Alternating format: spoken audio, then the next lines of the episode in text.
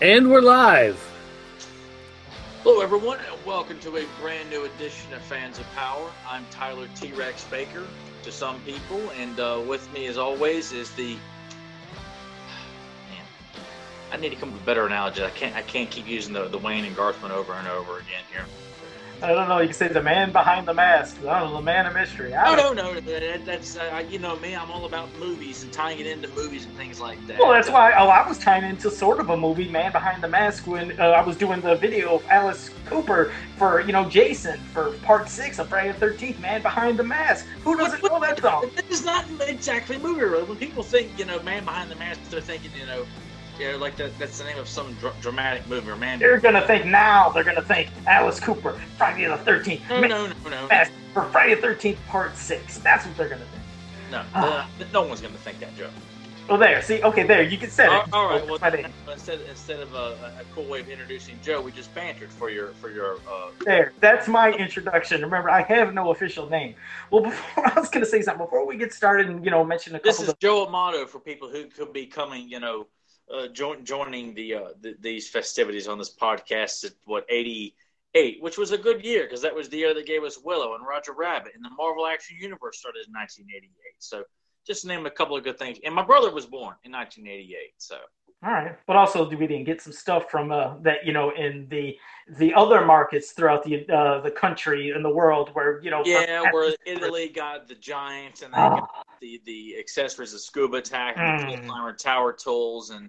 So it can be bitter. It was given a one-year drought before new adventures would show up in our stores. Yeah, so that's unfortunate. But I was going to say, before I mention some of the news topics and then we get into our actual discussion, I wanted to say there was a couple things one I got at the store, the other I got in the mail. The first thing I'm going to show you is going to lead to a spin-off of a topic later, but it's this Mario race car. I'm sorry, getting reflection, but it's got his hat. And his mustache, I was like, "Why is this the coolest freaking little Hot Wheel that I ever seen?" It was $2. Why is Mario sitting in the car, in the cart? Well, because it's like new kind of character. Oh, they're called character cars. So the car is part Mario's hat, part mustache, and they have other characters. I mean that they released. I didn't see them all there. They just had, I think, Toad and I think Peach, but the others were gone. But this was cool, and it leads to a conversation that we're going to have later, a discussion. That's why it was cool. I seen this. It spurred something. The other is, I'm sure a lot of you ordered your figures from Shop Mattel. Remember, they had a lot of overstock and stuff, and they had those very limited for the Disco New Adventure Skeletor. I was like, this had to be the coolest thing. I love all the little highlights of orange. I mean, oh, shoot, I know Dirt's probably freaking out. I don't know if he ordered his, but what's cool is all the skulls and parts on this glow in the dark. It is the coolest freaking thing. And I don't know, Dirt, did you order yours? Is it coming? Because I have my box that, it's in another room I could show, but well, maybe you're in shock because you haven't got yours yet. Are you getting yours? Look at that face. Look at his face. He's stunned. It is so freaking cool. I was like, wow, why did they release it regular like this all the time? It's like, I love the staff though. You have to see it in person. This isn't doing it justice, but that's freaking cool. So is that orange glow in the dark paint? Yeah, the skull's orange. I mean the skull that's orange. Every orange part on it, and all the skulls glow in the dark, but it's a creepy green glow in the dark. You think it would be orange, but it's this really weird, eerie green. In the dark, it is freaky. So fantastic. Yeah. I didn't know if you were getting yours, but it's like, heck, I didn't even know there's a skull. It's weird. It's because they were painting, but on the skull of the helmet, there's a skull in the front, but it's gold, but that glows too. But I didn't even know when I was looking at my original helmet. I was like, I never even knew there was a skull there until I seen this, in gold. It's nuts. Outstanding. So, outstanding. Yeah. And so I had to show you that stuff. And Dirt can't join us for the rest of the show, but I had to show him before he took off. So I thought you would enjoy seeing that before you get yours. Then I'm sure you'll be getting that soon. He's done took off. That irritable bowel syndrome must have really hit him hard. He's already gone. And of course, just for you guys out there, of course, I'm pulling your leg. That's a custom. That's not real. It's a custom. Emphasize that. Yeah, there you go. Boom. You know me. I was just pulling along. Just you don't fun. Remember that. You show up with a picture of me playing a He-Man arcade game. Is that real? How did I miss that game? I wasn't aware. Well, that was just like, you know what? They didn't make that. You know, it's not documented. You know, they didn't really make that kind of game. According, you know, it's just. Well, it was just. Make sure you emphasize that was a custom. Yeah, that's why I was waiting. I was gonna, of course, let everybody off those, but it's a custom, and it is gonna be carded. You know, you could have let that go and turned that into like the next Wonder Bread He-Man. That would have been rotten. I would never want to do that. It is real. In fact, I'm giving it for free to our producer Doug here because you know what? He's a stand-up guy. He deserves to have the only one. Oh, you have to come up with like some sort of it's like the Exxon gas station in a disco Skeletor instead of Wonder Bread. It's like a gas station exclusive or something like that. Some kind of thing. But yeah, that's especially for we have somebody in the live chat. We have Grim Dagon, and he was like, "What?" He said, "I want one." So yeah, I definitely wanted to make sure I let the cat out of the bag because I didn't want him hanging on and thinking it was real and then freaking him out. Anyway. So, yeah, maybe. I just want to let them know that. Now, quickly, before we get into our three main topics, I was just going to say, as for little bits of news, what's going on? First, they said from Super 7, they said the Ultimates are apparently they're, I think, on a boat or something. Not on a boat. I think they're in San Francisco or somewhere, and they should be to people in about a week. So they're here. They're just being held off. Something about in customs or there's like a strike or something. I don't know. But that's what they said for the Ultimates. So they should be to people in a week. We'll see, hopefully. So that's that quick little bit there. Also, Super 7, they sent along, an email to everybody showing some really cool things that they're going to have coming at San Diego Comic-Con, at least for the first time. And I think that they're going to, how do they describe it? Skelebration for like Skeletor or something. But they're showing the Reaction Series 3 of figures that had like, I think it was Cobra Khan, Stratos, Battle Armor He-Man, Battle Armor Skeletor, and I believe Teela. Yeah, Teela and Zodak. So that's them. That'll be coming. Then they're going to do two little two-packs of these muscle figures with a vehicle and a figure. It's like Skeletor and Roton, and I couldn't remember if it was He-Man and Wind Raider, I think. Raider, yeah. Yeah, and those would be pretty cool. So there's two-packs.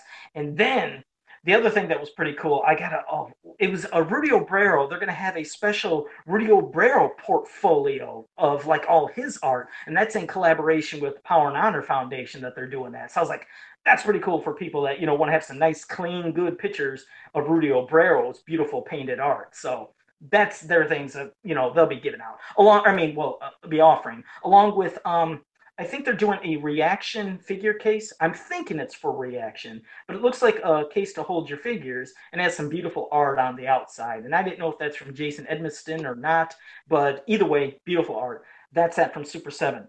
The other quick thing is if you want to go to Funko Shop, they have a new little two-pack of Dorbs. It has Mossman and it has Beastman. It's a cool two-pack, so that's getting that out of the way.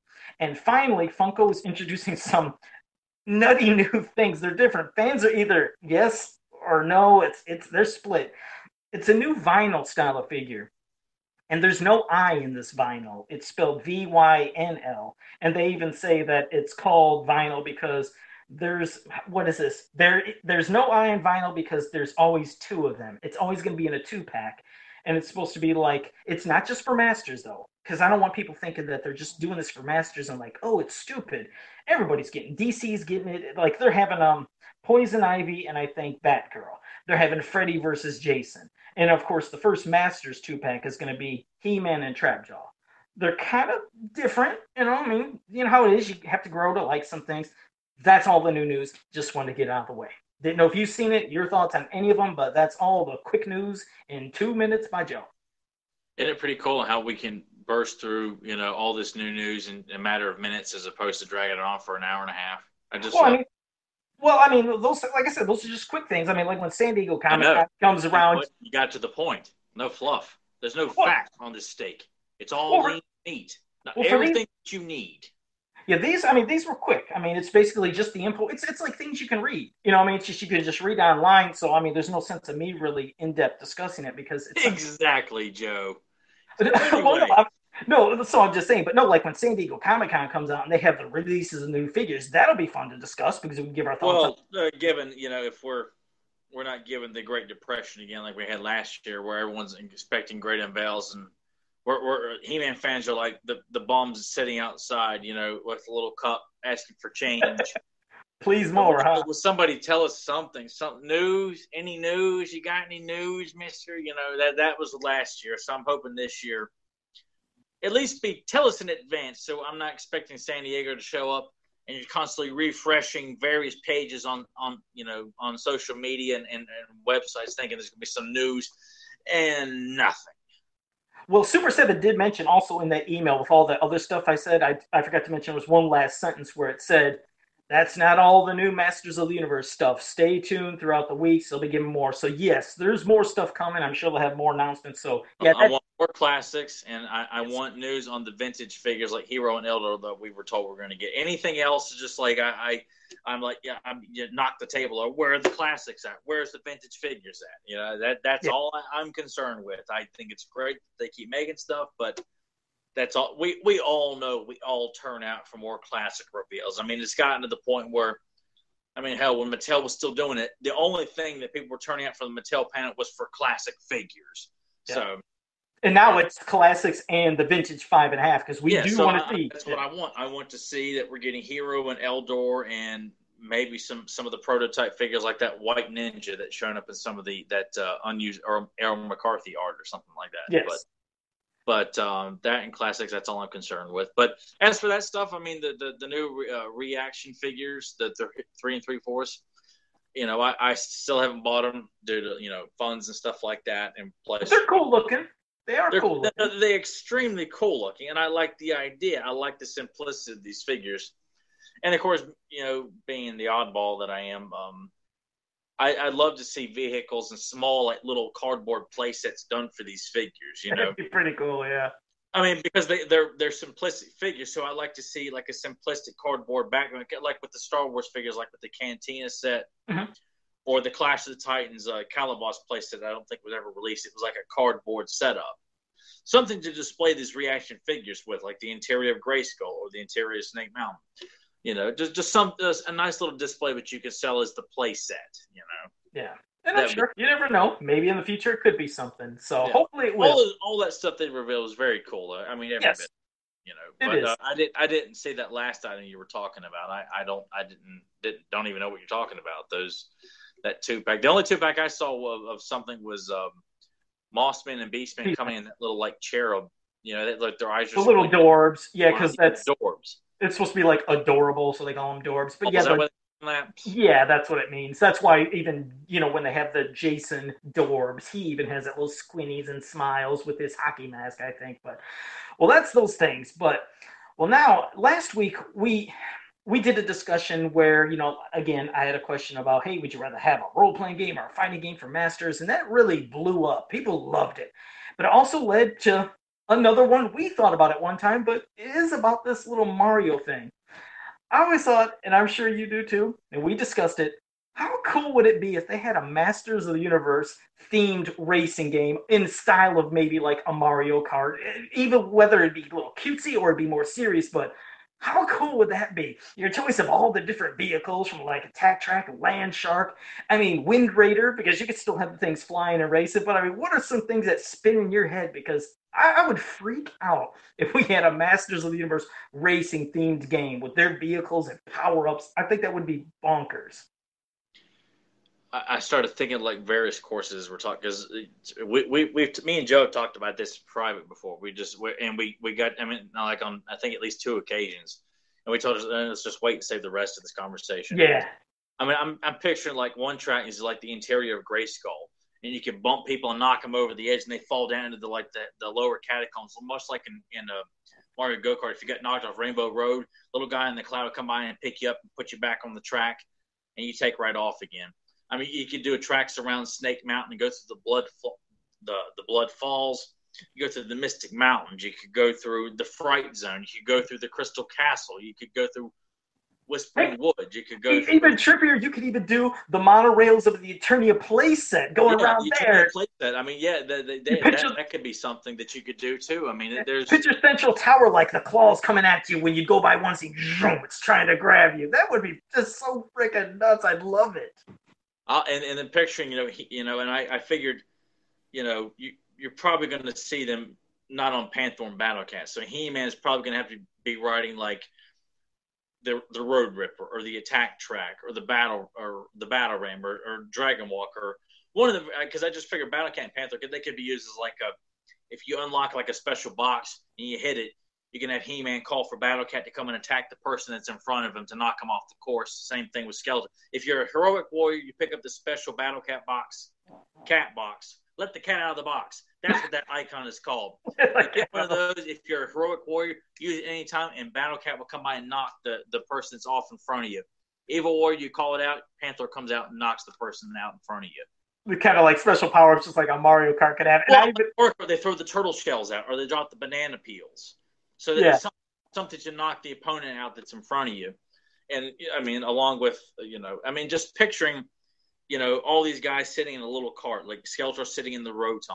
And, of course, the Evil Warriors didn't have a whole lot of... We could bring in Fright Fighter, Well, the Fright Fighter flies us, so something like that would have to be... That's what I feel like.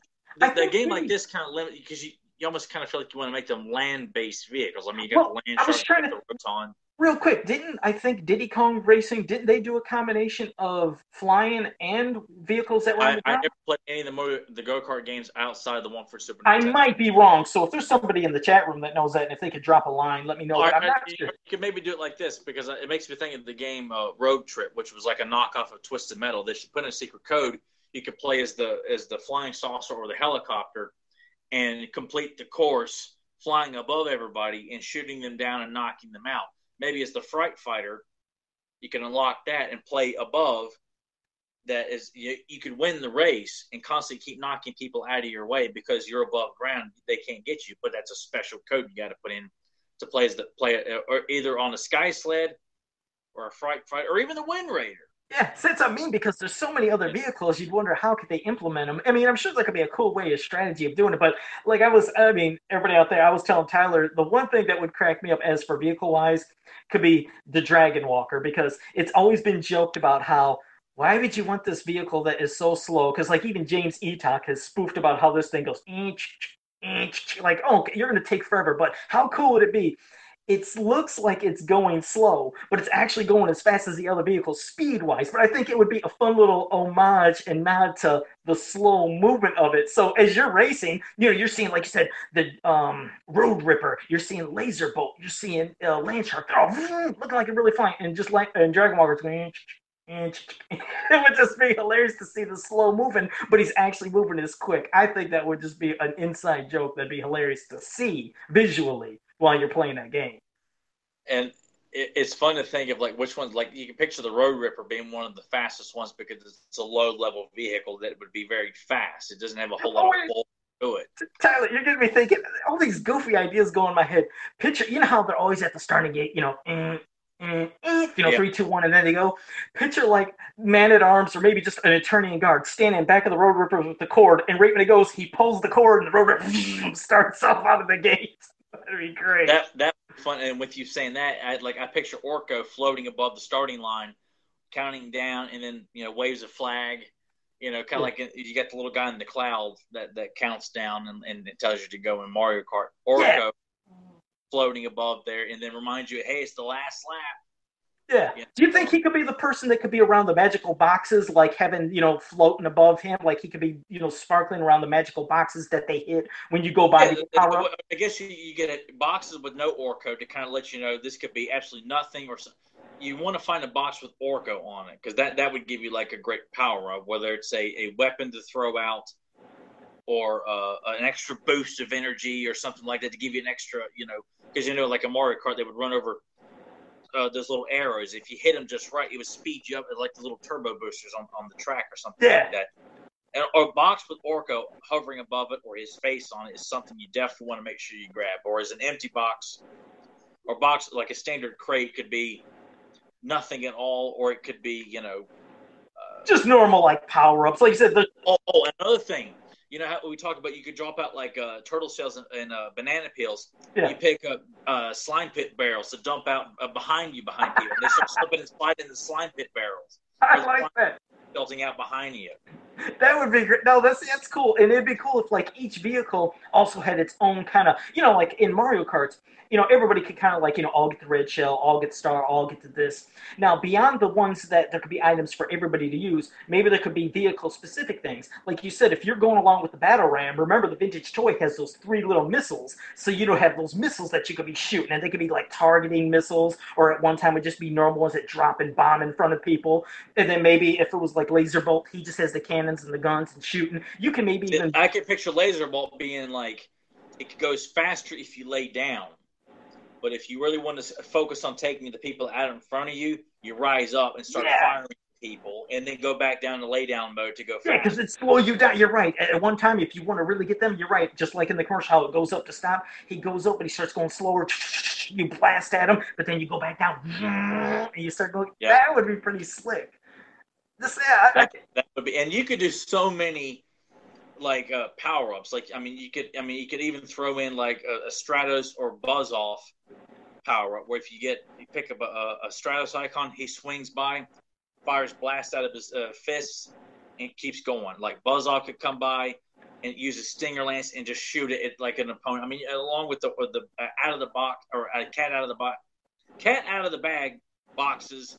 I mean, I'd picture Buzz Off and Stratos flying by if you pick up their icon and use them to shoot at people in front of you. They could implement, like you said, so many things for every level. Like, even if you'd have, like, certain levels, like when you're going through, like, level that would be a snow level, and you see Icer in the background maybe throwing big boulders or snowballs that come down and trying to... Yeah, and he of course, I could picture him throwing boulders at everybody, because I'd like to think that this race would have people from all the factions represented. You know, of course, the Snake Man didn't have any vehicle. It didn't have any vehicles. I mean, so you might have to kind of put King Hiss in one of Skeletor's vehicles to kind of, because they did team up. But you picture, like, Horde Troopers and various members of the Horde riding around in those kind of scooter things or something. It was like the Destructo tanks and things like that. I mean, there wasn't. Unless we change this up, and when you do allow the more steed-like characters like Mantisaur, Night Stalker, and Stridor, which I guess you could do, because then you'd have Jitsu and Fisto automatically set in theirs. And then you could have, you know, Hordak riding the Mantisaur. So maybe you could do that, and they're all just kind of running it like the. I could picture Night Stalker and Stridor being relatively fast, even though they're big machines. They are horse-powered machine. I can imagine them going relatively fast, too. So you could play around with that. And because I want to see as many cool characters involved in this as you could, you know. So, and then, of course, for She-Ra, you got her, well, it's Swift Wind. You get a right power for Swift Wind. You could probably have Swift Wind if it jumps. Swift Wind could jump and make it look like they're flying a little bit. Or if you hold it down, like the jump button long enough, and then release it, Swift Wind goes up into the air and flies a good distance over people, you know. Yeah, or if you wanted to even keep it, like, let's say he was just as Spirit, but just like in all the other games, maybe after certain power-ups for maybe 15 seconds. Yeah, there you go. Yeah, remain Spirit. Yeah. Once you're playing as Adora on Spirit, and if you hit it just right, you turn into She-Ra and Swift Wind, and Swift Wind starts to fly over people. Power-ups. So, yeah, that could work. Like, yeah, just like any... stuff like that you could do. I mean, and as for, like, other evil warrior vehicles, I mean, you could even incorporate, like, the Basher. But there's a lot of flying vehicles in here. Yeah, that's what I mean. It seems like more of the villains had more of the flying vehicles. Well, see, I guess being the villains, you know, other than, and of course, Roton. I mean, it's been depicted as a flying machine as well, as much as... But we're used to pushing it, even though, yes, it looks like it's a flying one, but... It's more or less depicted as something that flies around, even in filmation, all the various posters and stuff like that. So, I mean, other than Night Stalker and Land Shark... And Panther, maybe, if you wanted to throw... Have He-Man riding Battle Cat and Skeletor riding Panther, if like, the power-ups with the cats was not... And I guess that makes sense, because that way you could incorporate... You know, Snout Spout on the battle ram, and you can have Man and Honest riding or flying around in the Wind Raider or something like that. So sure, but there's so much stuff. But the point being is seeing the, you know, small pint-sized versions of these characters running around a track and the ice mountains, and you're avoiding boulders from Icer, avoiding ice hackers from dropping down on top of you, while you're going through this, cave or something like that. Yeah, because if they were cuting them up, you could almost picture it's like having little loyal subject figures into the video game, into these vehicles.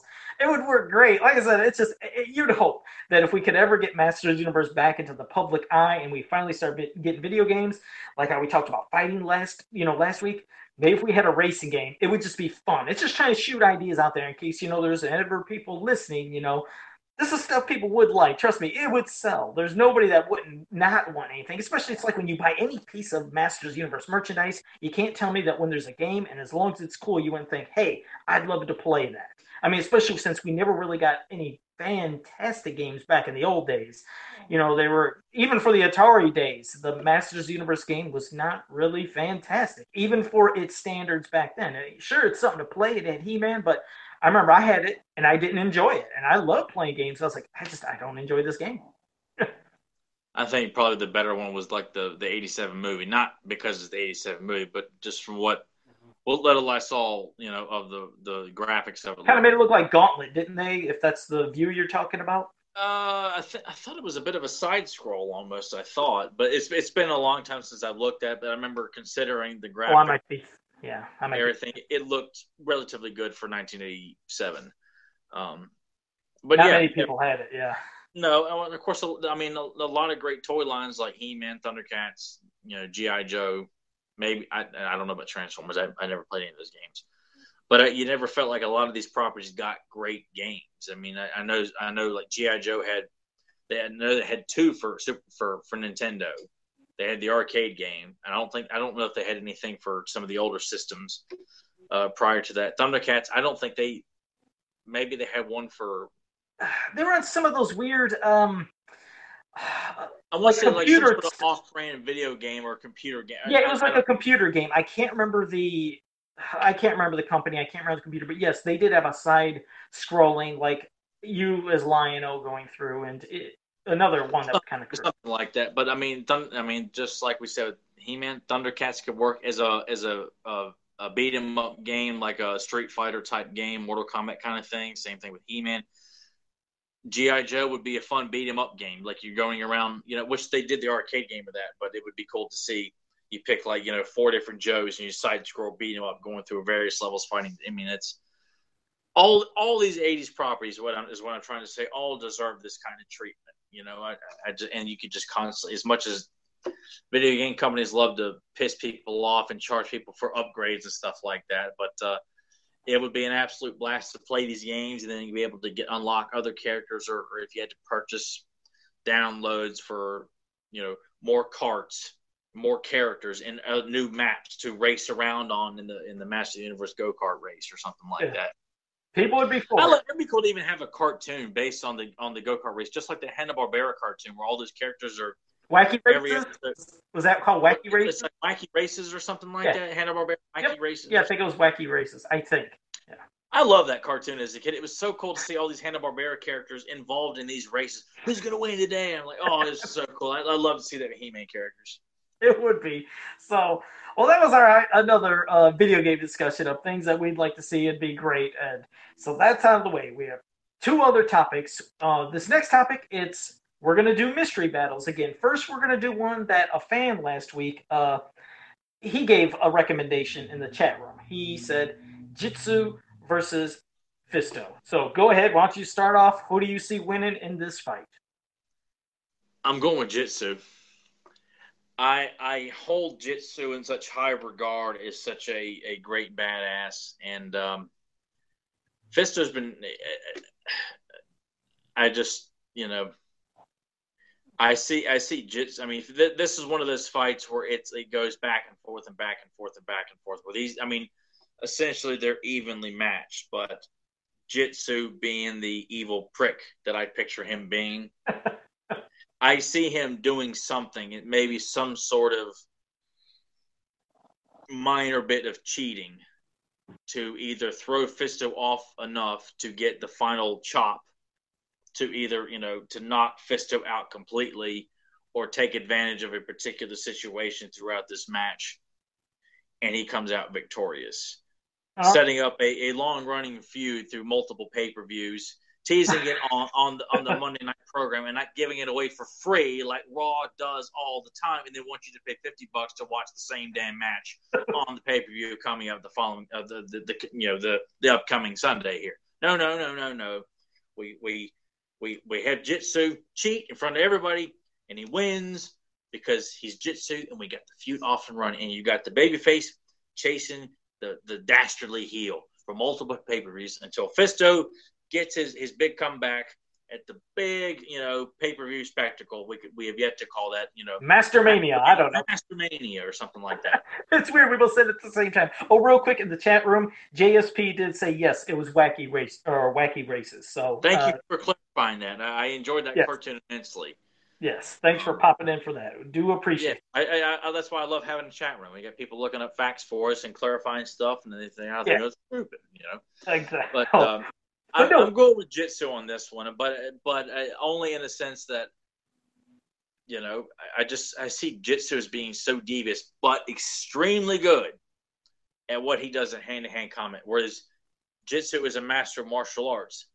Fisto is not. He's a master of hand-to-hand combat. And see, you've seen that right there. See, that's why I wasn't going to say, I know you said he's dastardly and he'll do what he has to do to win, but I actually was seeing Jitsu winning myself just because, like you said, he might have an advantage with other fighting abilities. Like, first, picture this. Of course, we know one has the big chopping hand, one has the big fist hand. But you forget, they both came with swords as, the toys. Yeah. It would first be cool to see them maybe a clang and a bang, and blocking with the swords, back and forth with fist to this, just going back and forth with sword combat and hand-to-hand combat. But in the end, then, like you said, Jitsu does have the experience of martial arts and other abilities. Then you can see him, taking out, maybe hitting weak points, doing something that Fisto was not used to. Are you doing like a crane thing? Is that what you're doing there? You're doing like your hands like this. You're fighting like Shang Tsung, Well, I don't know. Sometimes, I go back to, never mind. But, I have little tendencies, if you will. But no, I can see, like you said, Jitsu basically getting the advantage with his martial arts background because he has more fighting experience. Not saying that Fisto is not a veteran fighter because he's a hardened fighter. He's a warrior. But with Jitsu, I do see Jitsu having the advantage because he has more abilities at his, at his command. Yeah. That's why I like this one. Is this would be, constant buildups. You set it up because he did cheat. It comes close, but Jitsu would get the upper hand, obviously. But just because he's a dastardly douchebag, he does something to cheat anyway, and then gives him the final chop and knocks Fisto out. The audience is pissed because they clearly saw what he did. But Fisto's knocked out because he cheated, and then yes, we're building and building and building to Mastermania for the rematch for the big heavy fist titles, heavyweight title. Did he do the illegal chop to the Adam's apple? Is that how he did it? Oh, he's doing chops like Ric Flair chops, like he's just clap. Yeah, that's what he's doing there. But it's gonna be like Sting and Flair with Fisto and Jitsu. You're going to keep building and building and building, just as like, to be the man, you got to beat the man, There you go. That's what's going to be. And it's going to be great. And Fisto's going to get that big, hot, white hot comeback at Mastermania and win the heavy fist title. He's got to get it. There you go. He gets it. Yeah, he comes back and wins it in the end. But now, before we go to our final topic, we got one more mystery battle. And again, this is on the spot. We don't know who's picking what. All we were going to say was Tyler was going to pick a member of the Horde. I'm going to pick a member of the Snake Men. And we're going to pit them against each other. We don't know who's picking who. But, Tyler, you go ahead if you want to start off with yours. And then I'll say mine. And then we'll see who wins this fight. All right. After Howard Fink announces that, the roles for a mystery fight and, and it says coming down the aisle, and then the music cues, and it's Billy Idol's Speed. And out comes Dragstore racing down to the ring. I didn't expect that. And I didn't either. I swapped it. I had somebody else picked out, and actually maybe an hour ago, I said, you know what? I'm swapping it here. I'm pulling a SummerSlam 80, I think it's SummerSlam 89, I think, or 88. The one where Ultimate Warrior swapped out for Beefcake, even though it was not really. It was set for Warrior anyway. That's what I'm doing here. It's like it's going to be Modulok, but really it's going to be that was my original pick was going to be Modulok. Was it? All right. Well, then that's going to make I switched it to Dragstore. Then this will make it interesting because my choice was going to be no matter what. Snakeface, because Snakeface is one of my favorite Snake Men. Now that we say this, that's an interesting fight because, you know, I'm not going to say I wanted to give Snakeface the advantage all the time just because, bam, he would look at him and turn him to the stone, you know, saying easily. But now it might be a little trickier because now you bringing up Dragstore, as fast as he is, that could be a pretty hard target for now Snakeface to engage that look to turn him to stone. So now Snakeface is going to have to start going to stuff with maybe his shield to maybe try to throw maybe at Dragstore as he's, you know, on his wheel going real fast to maybe flip him off to get him, you know, to get out of his speed run. And then maybe he could catch him. Now it'd be hard for Snakeface to do this. Now you got me debating. I'm wondering, I don't know what Snakeface could do to stop Dragstore, because not only is Dragstore super fast, but he's super powerful. He's strong. You remember how Hordak injected him with all that energy and power. He's like a jet engine cyborg, essentially. I mean, the guy is I almost feel like he's an evil version of RoboCop with a big wheel on his stomach. You know, it's but to me, Snakeface is arguably the strongest of the Snake Men, simply because of what he can do. Yeah, you don't want to look at him. That's the thing, is that I felt like with someone like Dragstore, all he has to do is just keep his face down and look at Snakeface's feet. Right. And Snakeface could probably bounce around. If you look at Snakeface in NYP, you picture him as being a kind of a rather agile guy. So he could probably do a lot of backflips and jumping onto the turnbuckle and things like that. But Dragstore could run all over that ring, hitting the turnbuckles, hitting the ropes, bouncing all over the place, and just run. Snakeface is going to get wore out at some point because Dragstore's on the mat, running around all over the place. All he's got to do is clip one of Snakeface's legs, but I imagine Snakeface could probably recover. But I think simply the exhaustion of keep jumping all over the ring and not being able to. I mean, not to say that it couldn't happen, but the object of trying to grab a hold of Dragstore while he's on the ground. I mean, you're looking at this living, breathing engine running all over the ring and trying to grab a hold of him and look at him, get him to look at you. I almost feel like the sheer force of trying to catch him is enough impact to probably knock the hell out of you. Yeah, that's what I mean. That's why if he would be able to use his shield, I think his shield is the only thing that maybe if he crashes, like he times it just right, like he sees it, you know, times it just right, and maybe just goes up the top turnbuckle, holds his hands out like Macho Man, and then grabs the shield, and then instead of dropping the elbow, he drops the shield, hoping to land on Dragstore's head, and then smashing it into the ring because he's going so fast. Possibly knocking him out cold to pick his head up, look at him, and turn him to stone. If you go that route. Yeah, that's what I mean. Yeah, because I can only see, like I said, if he could stop Dragstore from his constant super, you know, fast moving, somehow, like I said, get him off of his stomach. I really like that ending. I came up with that. What did you say? Like, you know what? That's pretty plausible. So it is, like I said, it's the only way is using probably his shield to get him off of his stomach and get him either to fall on his back or he takes him to stand it up and up down into his exhaust pipes, his exhaust backpack that he's got. Mm-hmm. I mean, if you use that snake staff to maybe, you know, damage some of the exhaust, I mean, could get, you know, the exhaust could probably get built up in his body and cause him to choke. Yeah, you had to pick the one person that's so freaking quick. Like I said, you didn't know what I was picking. I didn't know what you were picking. But yes, Dragstore is the only one that I think he'd have one heck of a hard time getting. So, I mean, if he could somehow stop him, you know, from moving, I think Snakeface wins. But if he can't do that, I could just see Dragstore just flying right through him with his speed, his momentum, how hard he can hit, and how strong he is. You know, Dragstore, you think, could be the winner. So, that's a tough one. I want to pick Snakeface because he's my favorite. I guess in my little vision, I see him somehow getting him off of his wheel, off of his stomach, popping him against a rope or something, getting tangled in a rope because of his speed, and then he looks at him. That's a plausible thing. Like, Dragstore has got to be, I mean, like the best of the best of a NASCAR driver, where he cannot afford to get caught up in the ropes. Because if that's the case, he's done. That's then Snakeface can get him. If we're kind of banking on the idea that, you know, we're not doing one of those things where like the ropes break or something like like that. You know, we want to play this up as if like, because there are, I mean, well, then again too, we said no weapons last time, but then if you know, because but then again, you know, we had Jitsu and Fisto using their camera. So I still could see that. Like I said, Snakeface not even using weapons. I still see him. You know what? We gotta tell each other before we do this. We announce what kind of match this is. Yeah, because you know what's weird is I never was really even thinking of it as a wrestling thing. I was thinking of it as a fight. But once you did wrestling, I guess it kind of like popped my head different. But here's the thing: I still see Snakeface. I mean, he's a snake. They're quick. You know, they have quick movements. So I can still see him even without weapons being quick enough to move out of the way of Draxtor. I mean, heck, there could be one time when Draxtor's zooming at him, Snakeface moves off the side, but then he grabs him by his throat, and he's riding on him, and then maybe he could turn right around and look at him, and he's riding him, you know, on the, and bam, he looks in his face, turns him to stone, gets him there. So I think I'm going to pick Snakeface, not just because it's the one I chose, but, and he's, of course, my favorite Snake Man, but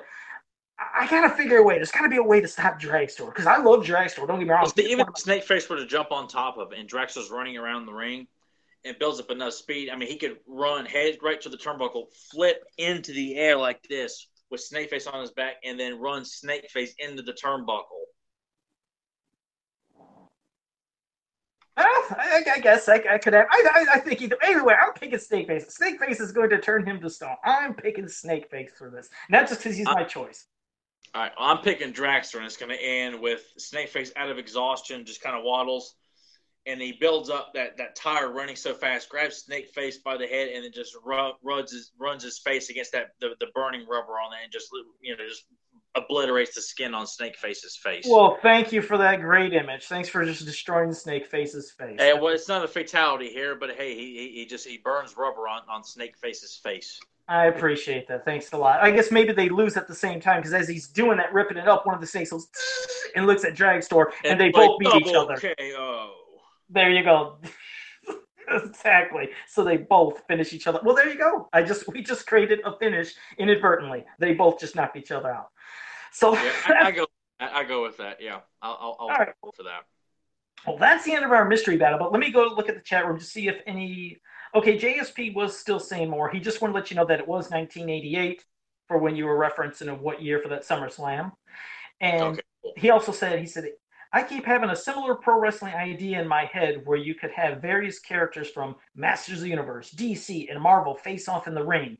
I limit it to strength class of 75 to 200. He says, like, you know, He-Man versus Thor, and I think he said Darkseid versus Skeletor, etc. So, I appreciate that. I would like other thoughts of other, you know, universes colliding. I mean, that's always fun to think of other worlds collide. Of course, you always get people freaking out saying, no, this would win. But that's why it's fun. It's hypothetical. It's just like we did. There's never really a real winner, but it's... Well, at least we know with He-Man fans putting this together, they're not going to be like those pricks at DC who, when I remember when they crossed over He-Man and DC for that abysmally bad crossover. They made up a list of all these fantasy matches, and they were laughably picking all the DC characters because they were just looking down upon every He-Man character. I remember that. Oh, man, I was so mad over that. Yeah, that was stupid. They obviously... Okay, well, this crossover is doomed because they don't take this property seriously. Yeah, I remember that. That was not fun at all. What was that in, again, where they did that? Was that a magazine or was it an online poll? I can't remember where I saw it. It was an online article where they asked these two idiots from DC about, hey, what do you think about these two? And they're like, are you kidding? Oh, yeah. They were terrible body. I'm like, you know, do you have to pick every DC character? And it was just, yeah. I just felt like, why did you ask these guys to contribute to this conversation if they really just are all about DC and not He-Man? You know, I remember that now. That was unfortunate. Yeah, it was just degrading, and I just felt like I just wanted to smack the hell out of him. I wanted to walk by like Mo, grab him by the nose, and smack him like that, and take, you know, wrench, smack him over the head, and shut up, and smack him in the face. There you go, give him the Three Stooges treat. There's a lot of people I'd love to pull Three Stooges. That's why I grew to love Mo as an adult more than I did as a kid, because he is funny. He's just the constant slapping in the face, and he sure did it a lot. Yeah. He did. Oh my God. Well, let's get to our final topic. And what is our final topic, T-Rex? Oh, ladies and gentlemen, here. We are going to be going back to Princess of Power for another commentary on a personal favorite of mine from season 1, Duel at Devlin, which is the first appearance of, I'm calling him a fan favorite. I'm calling him a T-Rex favorite. He's an Axel Jimenez favorite. And I'm quite sure, I'm going to assume he's a lot of people's favorites too. And if you don't know who this character is, you have to watch this episode to really appreciate the badass level that this character has. Because after this, like a lot of characters, they get one great introduction and then they're reduced to a villain slipping on a, slapstick, slipping on a banana peel, so to speak. But Dial-A-Monk. There you go. The prototype He-Man character that was scheduled as a figure. He was showed up in this cartoon maybe 3 times, I think. Shades of Orko is one of the episodes he's in. I think he has one other appearance. Is this episode 6 of Princess of Power? I can't remember. It's right after Secret of the Sword wraps up. Duel at Devlin takes place, and I think the Seahawk is after that, I think. All right. Well, you tell them we're going to do this. Tell them how to set up. And just to let everyone know here, I'm using the DVD from the original release of She-Ra from BCI that came out years ago. I remember picking that up at one of my local Walmarts back in the day. I'll be using that on DVD, and I'll be counting down from 3, 2, 1, and play. When I say play, hit play on your desktop or laptop or your phone or your TV. Filmation logo to go. The Filmation logo will just come right onto the screen. So, ready? 3, 2, 1, play. And there we go. Bing! All right. And so, I guess while the glorious She-Ra introduction is coming up, Jojo, you mind telling us when did you see Duel at Devlin for the first time? Well, the first time it popped up on TV. I mean, I watched every episode when it first came out brand new. So whenever it came out back then when I was a kid, I was there waiting. Because, when you'd watch She-Ra, you felt like you were watching He-Man. You didn't, you felt like it was the same universe. They were different worlds. It was brother and sister, but you still got the same excitement watching She-Ra as you did watching He-Man. So you were always waiting for any new characters, to pop up. And, of course, when, this starts off and you finally see, Dial-A-Monk, very unique, different-looking character. You'd honestly say you've never seen a character in He-Man or Masters of the Universe that looked like that. It's very different. Like I said, when you see this guy for the first time, you're going to see what I'm talking about. Creepy kind of voice, a different kind of voice, how he speaks. It's like he creeped me out. He was one that creeped me out. He creeped me, the same for me, because as a kid, I didn't know what the hell he was. Right. It was, and when you don't know. Is he human? Because his face had like a brown color to it. So I was like, is that like skin color? Yeah, well, you don't know what you're looking at. Even the makes you creepy. The wires and stuff. And George DiCenzo, who did Hordak's voice and Seahawk and Bo, is doing Dial-A-Monk's voice. And this is the only time it's very,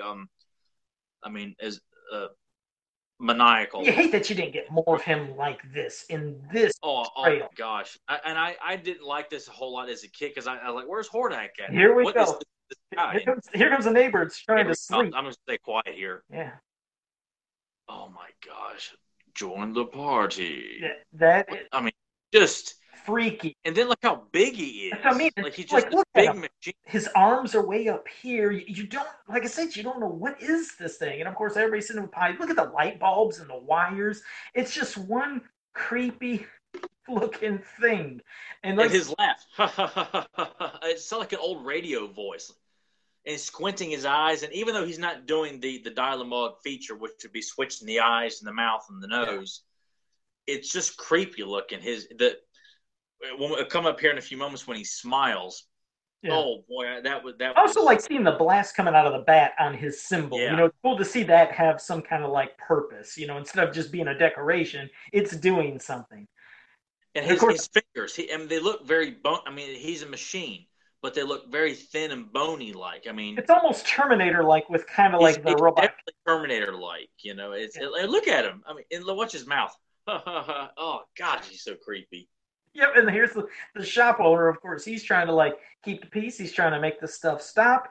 He wants everything to end. But, of course, Dial-A-Monk, the Horde Troopers, they're not going to have it. And, of course, now he's going to, disgrace this guy with a pie in the face. This is like classic Western tale where you got these hoodlums, coming in and smacking people around, and the heroes to come in and clean the town up. I mean, and it has also, a great and you also see how the Horde Troopers are people and not just robots. You can see, I like that. They have personalities. Yes, so and I like that this young girl. I like that Cristala came and stood up to this, stood up to dialogue, and bam, pied in his. And the Horde Troopers are laughing at him, of course. Oh, and we're getting ready to see that very devilish smile of Dialamog. Yeah, it's you hear it there. I just thought it was so weird as a kid. But it's almost, you know what's weird? It's like a devilish smile in a slight way, like he's like, okay. Almost, I felt like he respected what that little girl did, like a slight little respect, like, okay. Like, it was cute. This little girl stood up to me. And he left, exactly. Like, okay, you had your moment, and I'll leave now. It was different. She made him leave. I like her, bravery. And her name, Cristala, it almost felt like something was meant for her, maybe. Like, maybe this girl could have became something eventually, because she had the typical, Princess of Power kind of name game. Usually the background characters had, my name's, whatever, Tanya or Tina or something, but she had a unique Cristala. I wonder if there was something meant for her. Oh, here's my crush. Oh, Frosta. She had a slumber party. She had a slumber party at the door right now. There it is. No, but didn't she have? She had a slumber party with Adora or something and stayed the night. I'm not joking. It's not. She stayed over. Boy, now that's a slumber party. I'd definitely be sneaking around in. Well, yeah, because I got Frost and Adora sleeping in the same tent. You can bet I'm going to be crashing that slumber party. There you go. I always like the scene too of her setting up this big snow hill. Yeah, because now that's Sprocker who wanted to he made his nice little sled. I just thought it was fun. Like, this looks like fun. He's riding on his sled, and I'm like, look at this. This is just cool. Instant cool. Got the snow right there, and he's already got a sled. You know what if she said no? You ain't getting no snow. Forget it. You made this sled for nothing. Go jump in the water or something. That was nice. She did that for him. Yeah. Well, it's just she's just a very lovely character and hot as hell. Kind of ironic. Oh, there's Wookiee. I seen him. Yeah, I saw it. I remember that when I watched the widgets. They're like the widgets. I mean, they're cute. Small characters. They're fun. There you go. That's nice. There. No, yeah. But there's Broom. No. Love Broom. Yep, there's Broom. But no, I always like Tweets too. Madame Raz. We're gonna have some breakfast now. So you know what? I like this scene about the breakfast because I always thought it looked so tasty when I was a kid. The tasty part where, well, of course, you're not going to see it till a little bit, but yeah, I know the part you're talking about that did look tasty. It's anytime you've seen, I won't say the thing, we'll see it, but oversized food. It always was like, wow, I'd love to have something gigantic like that to eat. Of course, my guy, could you imagine having something that big? It would take you forever to eat, but you'll see it in a bit. But of course, there went the eggs backfire. There's 5 of them. Yep. Popping everybody on the head. She's doing her version of Orko, hitting people with eggs, I guess. Always got to have her little moments. Damn, there went Bo. He got his too. So I think there's 1 egg left. I wish I had a cow floating around me all the time. I love having cows as a little buddy. Yeah, he was the know-it-all, and he always had something smart. I didn't ever feel like, I mean, he's constantly busting Bo's balls all the time, but I just thought he was a fun little character. It'd be cool to have like a little floating owl with big ears floating above me right over here. Now, where did Glimmer come from, and where did all the egg go on their faces? Did Madame Raz use a magical spell? That I didn't see. Glimmer hangs out with this clan all the time anyway. Yep, so and all the egg disappeared. In 1 second, the egg's all gone. Madame Raz must have did a cleanup spell when we weren't looking. They deleted scene where they clearly are running the. There's the big pancake. I was like, that's. I always like the scene too, especially when it comes down and bam, lands on him here in a second. But yeah, anytime they have oversized food in the cartoon, you're always wishing that, hey, I'd love to be a part of that and eating that. So, that bam, got them all. There they go. Big massive pancake. Yeah, hey, that looks awesome. There it goes. Bo's, he's enjoying it. Wanting a little bit of syrup and there's your syrup right there. So, and you know what I like about this part here? I like that Spirit just wants to go for a nice little just lie. Just go out and relax. I like this part here. I like that he just wants to go and have a nice enjoying time flying out in the air. See, it shows that they do have, I guess, times where they. It's just like I always said, where Adam, He-Man, if they want to relax, you see She-Ra, Adora, they just want to go for a nice flight. If you had the ability to fly, wouldn't you? And if you, just had the time, just go out and fly around. So that's what, it was weird. That was. Imagine the constant breeze has got to feel wonderful up there. And look at that. It's fun to establish moments like that between, Those two right there, especially to think about it. This is like, you know, she's not transforming to save the day. She's transforming to just go for a nice little ride in the air. I liked it. I thought it was just different. So there they go, just enjoying themselves. Taking a nice little flight. And, of course, now we're going to lead to something else right here. There's the firecracker. This girl, I liked it. You know, some of the kids in the cartoon episodes of He-Man and She-Ra could annoy you. But this Cristala, I liked her, you know, her spunk. Her, you know, she was brave. She was, you know, she didn't want to, you know, take any mess. I like seeing a character. She's not written as a whiny kid, which is... Yeah. I'll never understand why so many 80s shows, and it was probably due to the higher-ups because they thought they were clever and... smart, but to make so many kids, you know, unless it served the purpose of the story to write the children is obnoxious with obnoxious voices and crummy personalities. It's just, you really appreciate when you see kids portrayed as competent people and they don't sound irritating, like they want to do a good job portraying children as very likable characters, not just... And she's competent. They're a plot device. And she's, like I said, competent, brave. I mean, she wants to do what's right, and she wants to protect her town, her people, her father, everybody. She wants to protect Devlin, and that's what you got to respect from seeing this from this young kid. And of course, bam, She-Ra pops up, and I forgot what this device was called. No, it's cutting. Killer? I mean, I'm not. Was it a horde killer? Hey, and I noticed it because they do this in Talent for Trouble. This that tank, you know, is down to chop down, you know. Was it called a tiller? The wheat is cut down there to cut down the wheat fields and things like that. So it kind of makes you wonder: does the horde go and take what farmers are growing and take it back for themselves and then sell it to the locals of Etheria? Oh, probably. You know, because there's a transport in Talent for Trouble, like a transport filled with hay. Yeah. I'm just curious. I'm sure like, they do. That's all they're about. They're all about getting everything they can and getting their money. But I think that was a tiller. They still at a godly amount of, like a ridiculous price on top of the taxes. So they are the mob of Etheria. Yeah, I didn't know if you heard what I said, but I think that was a tiller. I think that's what they called it. Maybe I wasn't sure. What? A tiller, is that what they called that thing that was chopping up the wheat? I couldn't remember if they said it was a tiller or not. I could not tell you. Like I said, I'm not the best. Well, there she goes. All right. Well, there's little Cristala. She's telling everybody what's going on in her town and obviously needing help. And this is another spin to the kind of cartoon where she was like, you know, she's not going to have all them help. Only she was going to do it. And she's going to go to that town and kind of have them see what it's like to take care of things themselves. That's, of course, you'll see that later, what happens. But well, this helps set up, you know, I mean, you see parts of it. If you're watching She-Ra from the beginning, you see that the rebellion is quite small and that most of Etheria is taken over, you know, by or at least under Horde control. Obviously, the Whispering Woods is not, but She-Ra going to this village by herself, that's completely, you know, unaware of She-Ra or anybody, probably not even...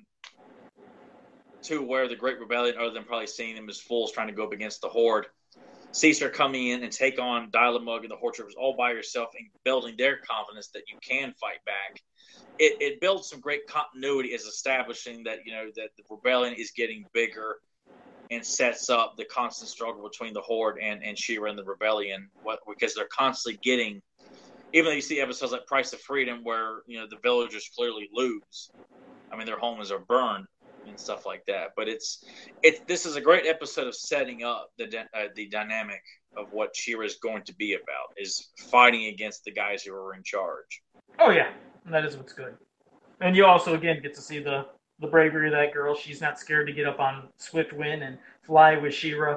I just again more of that little girl. She seemed like I felt like they could have did more with her. Believe it or not, in future episodes, like maybe if she would have came to her and her father here, maybe could have, and I think his name's Darius. Oh, here they come, right? Yeah. What I call the Horde. And Darla's got a different voice here in this scene, and I give James Etock credit for this one. I believe it was supposed to be a horde. It was supposed to be a whole group of Horde Troopers, not Dialamug, which is why Dialamug's voice sounds completely different here. That the Horde Trooper was supposed to be saying this particular bit of dialogue. Believe, but look how cool these machines are. They're like bikes. It's like I called them. I said they're in my vision. They're flying Horde Harleys. Yeah, that's, I mean, How awesome would it be to have that in classics form? Or Dial-A-Mug comes with one of these Horde Harleys. I'd lose it. You know? I would lose it. Gosh, man, that would be such a great display. That is a vehicle they need to make. Somebody like Joe Amato, you know, he needs to get on that. I know he did a fantastic job with the Roton. He needs to make the Horde Harley right there and have it two-pack with Dial-A-Mug. That'd be great. A little stand, making it look like it floats. That would be nice. And I hope to God that we're getting Dial-A-Mug released by the Horseman and Super 7 this year. Yep, exactly. Oh, she holds the girl back, doesn't want her getting touched and, you know, getting frozen too, so she was going to take care of business right here and free your father, Darius. Thank God he wasn't ice too. He would have been shattered to pieces. He would have been he would have been ice cube chunks of blood, but thank God that didn't. It's like a Sub-Zero fatality you're describing there. I'll save your father. Oops, sorry, Cristela, my fault. And she was like, oh, well. Exactly, and then Cristela joins the Horde to stop She-Ra. Because she killed her father. That'd be terrible. Yeah, so, here we're back with the gang making their big threat for Devlin here. Yes. And this is, I like the threat. It's a great paint shot. It's a great shot of the entire village. They're all out there and listening to the Horde because the Horde commands obedience. And there's that cool statue, Axel. What is it? You know, Axel knows that statue. Yeah, now, did James Etock ever describe who those two people were supposed to be? I always wondered. I mean, heroes of that village. I want to say I think there was some sort of significance between those two, and I top of my head, I cannot remember what that significance is. Okay. I always tried to, picture, who those were. I remember as a kid, I was like, is that supposed to be somebody? And I never knew, but...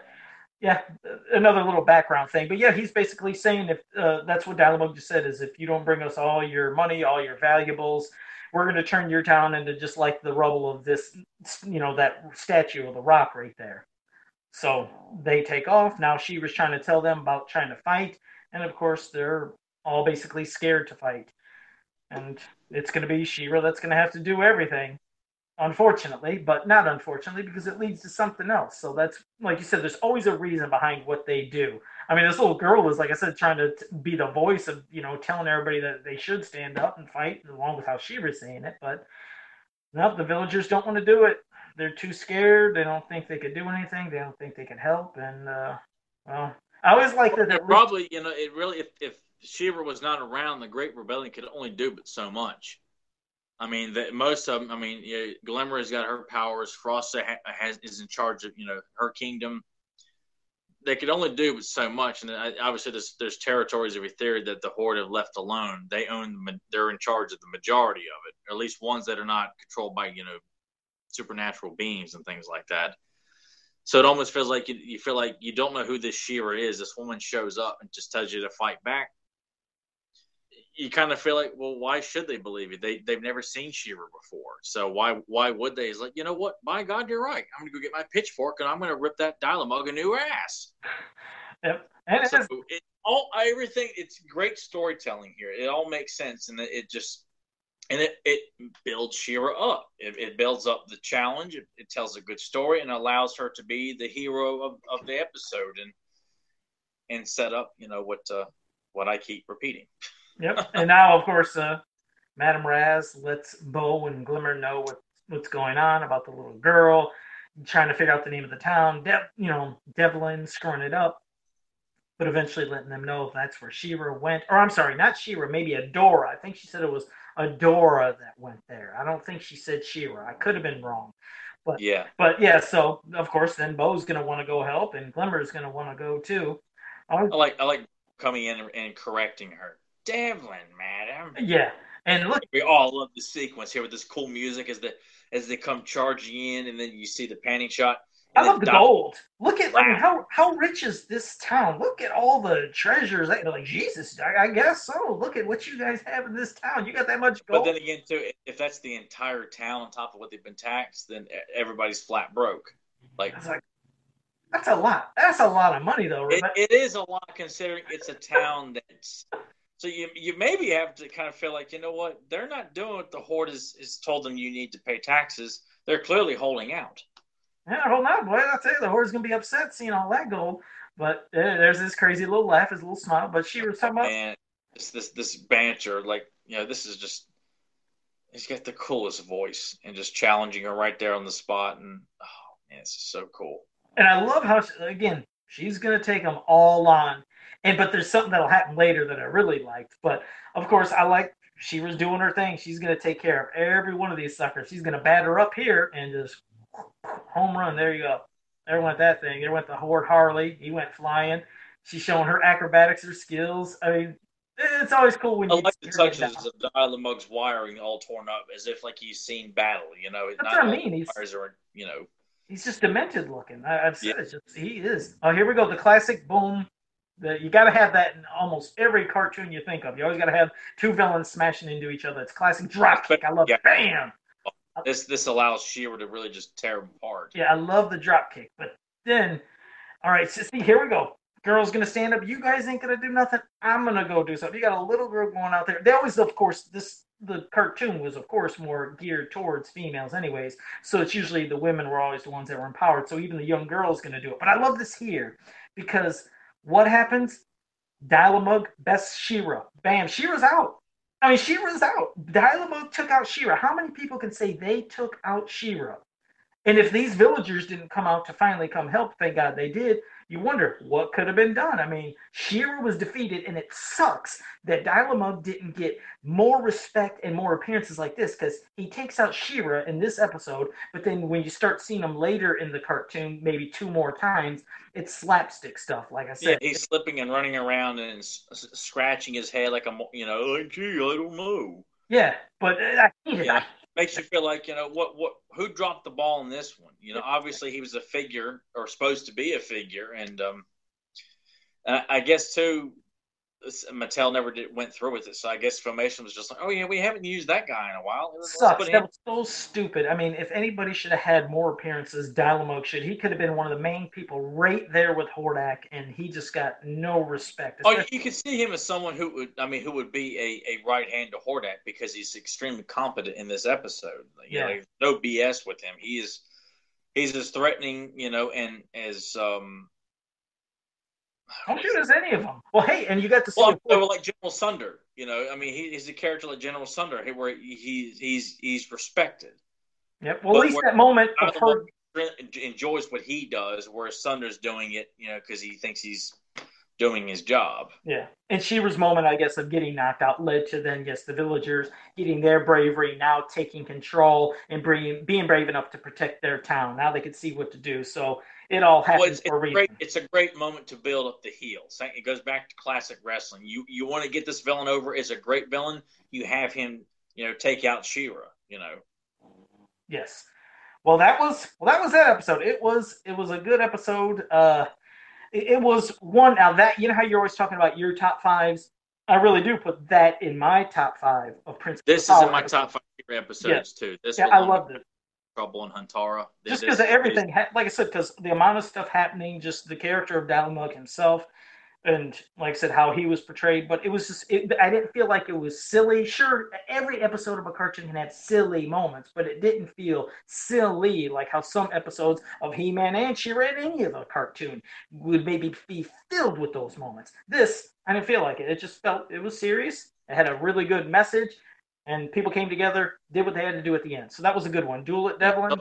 Good story, and it continues to play out because Secret of the Sword kind of tells its own thing, whereas Duel at Devlin sets up the big idea of the show is that to get the village, to get the people who are being beaten down to rise up against the Horde, and that's what this thing. One more thing, in the chat room, JSP also did mention when we're talking about all that pile of golds and stuff and all the money. He said, yeah, he says that's because even the villagers know that taxation is theft. So there you go. Yes, it is. Well, I mean, we're dealing with a group of douchebags who are just all about just taxing the hell out of everybody. Man, I mean, right.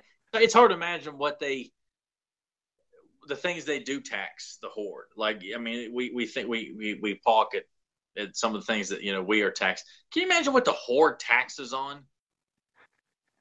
They probably have taxes for like hey, your animal's crapped. If you don't clean it up, we tax you. Oh, probably everything. Heck, remember even when Darius earlier in the show when he was just I think going to look for his daughter Remember when the Horde Troopers were there saying, and I think even with Dialogue saying somebody, you don't have a pass to go back here. Like, what are you doing here? You don't have a pass. You can't leave the village. It's under Horde supervision. So that's yeah. But I'm sure most of them are just kind of made up on the spot anyway. They're given so much power and control that they.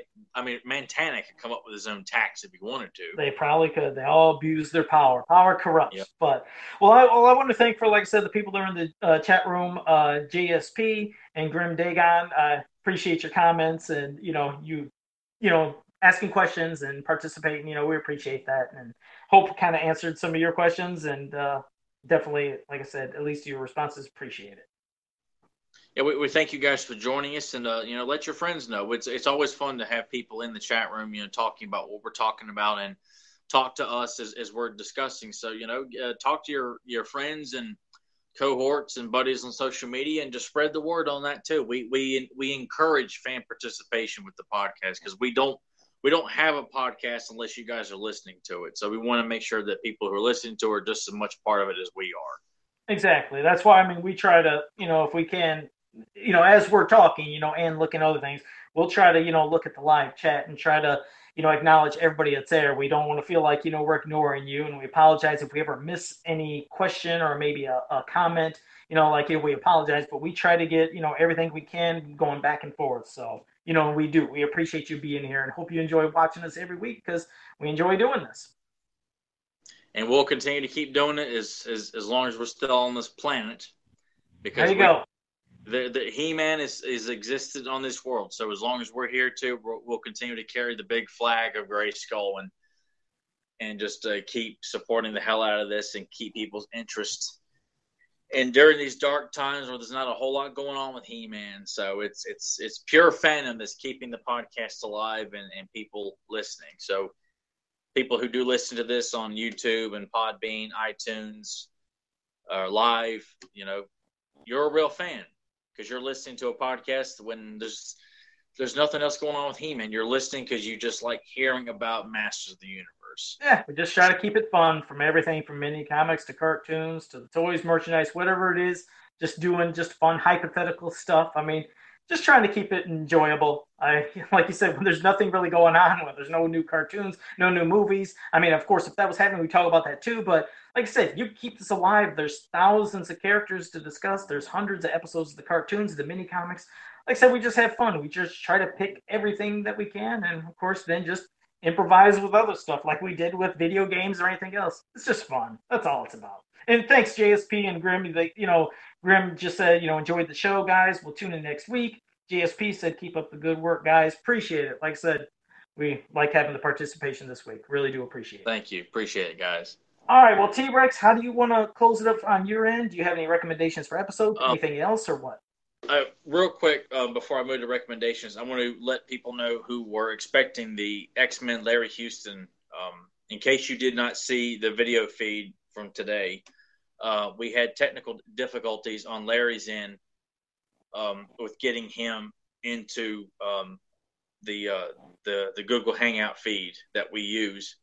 But after a while of trying, I think we've got it worked up. I worked with Larry for a while this afternoon, and I think we got the technical difficulties all cleared up. So we're going to be working on trying to get that rescheduled possibly as early as at the end of this week. Not next week, if this week doesn't work, because San Diego Comic-Con is coming up. But once we get something cleared out to where Doug and Larry and all three of us can get this set up, we will be rescheduling the interview and just have a blast discussing his work on X-Men and other Marvel cartoons. But getting back to so just to let everyone know, it's still coming. Good. And as for my recommendation for this week, keeping it in tie with She-Ra, is Unexpected Ally. And I don't think that I have recommended. I really try. I hope I don't. I don't remember you ever saying that. Okay, because I mentioned General Sunder earlier, and that's another. Of course, as a kid, an episode I didn't appreciate. I appreciate a lot more as an adult. With the great storytelling and a character that is defined to Hordak and switches sides that they throughout the episode, it was it's goes to show I missed some really good writing in He-Man and She-Ra stories, and this is a great one. I mean, it's fun to depict. General Sunder is a hard ass with a heart, but it's a great character development story. I don't want to get too preachy with it. It's just a great, great kick-ass She-Ra story. He's a great character that switches sides and gives Hordak the finger. You can't see the finger. There's the finger. That's what he does to Hordak. He gives him the finger. He's had enough of it, and decides to turn on the Horde and leave and help She-Ra and go do his own thing. And he shows up again in Return of the General. So, but that's my my recommendation for this week. And I think I got anything else to mention. Yeah, I think I'm good. I think you're pretty good. All right. For Rated R, you just gave 3 birds to everybody. So there you go. What? I said, for, this podcast being Rated R, I guess you did because you just flipped this off. Yeah, well, we certainly keep up. And for people, when you saw my finger, or for our YouTube listeners, Podbean and downloaders probably didn't see that. I gave the finger as a gesture to say what General Sunder does to Hordak. I'm not telling our viewers, Oh, I know. We know that. I know. I'm just verifying in case, You're just flipping me off. If somebody decides to send angry messages, I'm like, okay, then you didn't listen to the whole podcast and get that it was a reference to what General Sunder does. Well, you're not going to get that on any other He-Man podcast. You're not going to get to see General Sunder giving the finger to Hordak. You're not going to see that anywhere else except on a Rated R. You know podcast. What? And you know what else you're not ever going to see on anywhere else is Rate Share. That's the Jason Dorb. See, his eyes are kind of like looking cute face, but he doesn't have a smile. So this is what the Dorbs looks like right here for the Jason one. So you could even make Jason Voorhees look adorable. What are you looking for? What are you trying to do? Oh yeah, you know what? You won't see the movie Uncle Buck referenced on any other He-Man podcast other than right here. Oh, yeah? Well, you won't ever see... never mind, I was going to look for something, but... Wait! You won't see Buddy Christ on any He-Man podcast. Wait a second. And you also won't see this Jesus Christ. Look, you won't see this Jesus Christ action figure. You won't... Jesus Christ. I've run out of Jesus Christ. You also won't see, look, the Texas Tornado, those little minifigures. You won't see nothing like that. You won't see Mr. T on any other He-Man podcast. You hear that? You hear that? You see it? You won't see this dusty old electronic laser glove that was for, like, back in the 80s at the time of Freddy Krueger. This thing would light up. I don't know. Wait, see, you can't. Can you see it? Look. It's kind of doing it. It's light in here, but it does have the prism stuff that sparkles. So you won't see that. So there. We could do this all day, but we won't because we have to get off the air now. We'll have people wondering, how much more stuff do these people have? So, okay. Well, as for me, I want to tell you guys where to go. Go to fansofpower.com, go to popculturenetwork.com, go to he-manworld.com, and on Facebook, go to Masters of the Universe, He-Man and She-Ra Ultimate Fan Group, all great places. We're on Facebook as well. Both Joe and myself are on Facebook for listeners if you want to reach out to us and ask us questions you want answered on the show or something like that. I'm just reiterating, you finished that. I was just letting people know that both you and I are on Facebook under our actual names. So. Yes, we are. So you can find us by our just regular names. Joe Amato. You can find me there.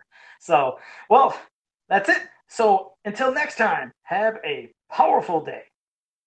Now, why don't you just back off, you string bean? We could have left your worthless ass back on the roof. Oh, God, this is 5 weeks in a row you stumped me. What the heck? What is that? What is it? You got to let me know. I don't know what it is. Oh, I thought you were just saying it's Kevin Bacon from Tremors. Oh, Jesus, God, of course. He's mouthing off to to Bert when they're stuck on the rocks. And he's like, so you two screw-ups haul us the way the hell out here? And like, just back off, you string bean. Great. They stumped me again. So, guys, me and Tyler got to manually turn off. So you might see a minute of dead space of a logo spinning around. But see you next week, guys. Later, guys.